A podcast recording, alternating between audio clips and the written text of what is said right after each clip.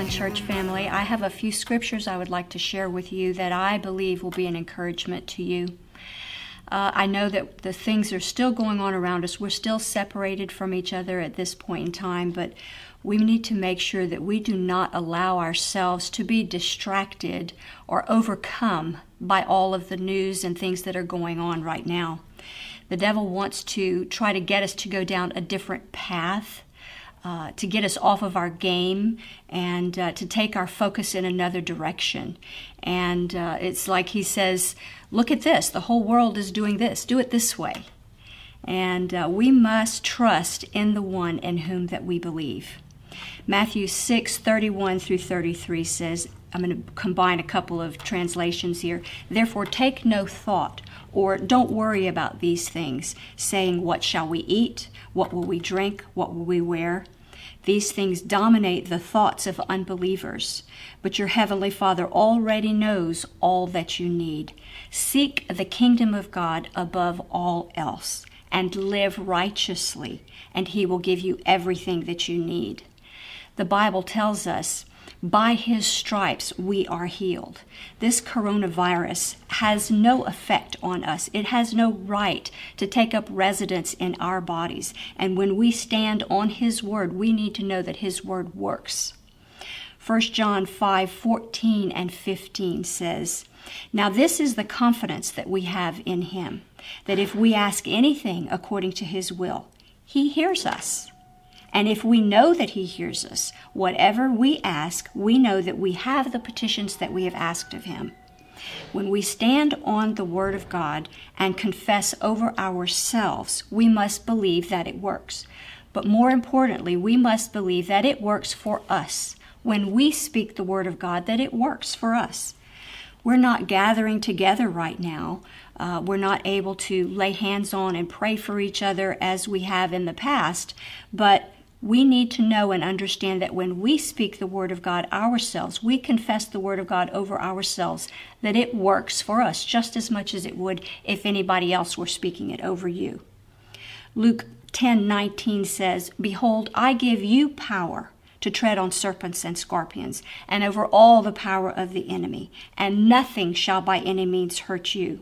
We have been given that power and authority by the Word of God to speak the Word of God, to control the thought life that we have, or to control the attack of the enemy, to ward off the attack of the enemy that comes against us continuously.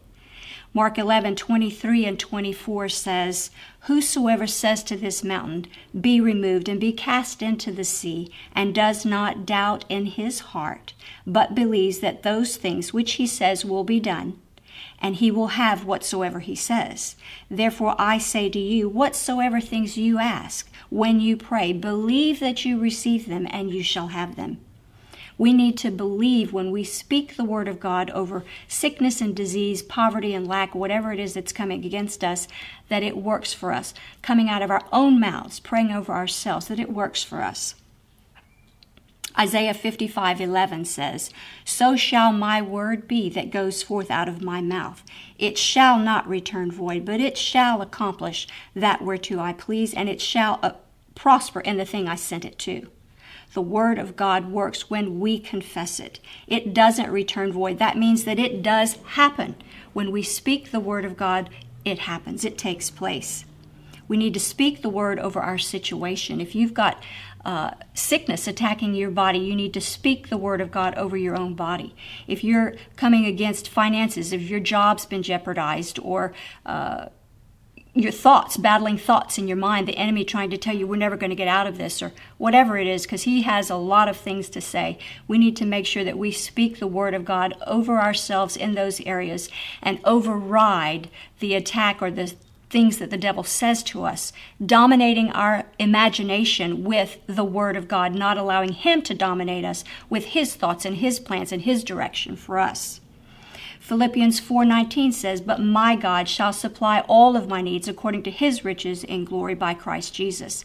He's provided finances for us. He's provided jobs for us. He's provided health for us. He's provided all of those things for us. And we need to use the authority that he has given us in the word of God with the name of Jesus to combat all of those things that are trying to come against us in this time. I have a short story to tell you, a testimony that is. I know when Rusty and I first got married, I battled fear, fear of being alone, which is really kind of funny now. It wasn't then, but it is now because Rusty was gone five out of seven days a week. So I was alone and I needed to overcome the attack that the devil was putting on my life. And so I had to spend time in the Word of God, confessing over myself the Word of God. And I had to believe that what I said, that He had given me the authority, that what the Word said was true for me when I spoke it. You can look at other people and think, oh, yeah, it's going to do it when they say that. It's, it's going to work when they speak and when they pray. But you also need to know that it works when you speak and when you pray and I overcame the fear of being alone. I believe I must have watched a lot of horror movies as a child because when I was alone, I was the person in the middle of whatever movie I had the devil brought up in my memory bank. But that was not true. And I eventually, it takes a little bit of time, it takes persistence. The devil wants to know that you know what the Word of God says. And eventually, he no longer bothered me with those fears of being alone.